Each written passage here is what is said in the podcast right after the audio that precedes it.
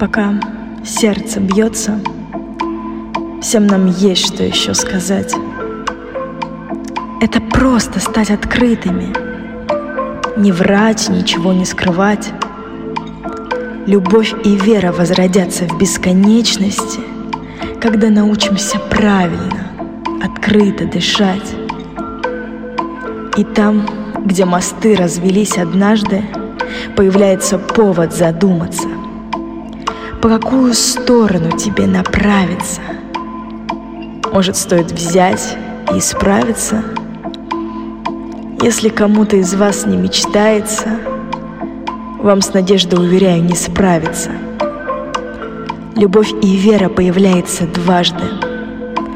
Будь открыт к этой жизни и верь только правде.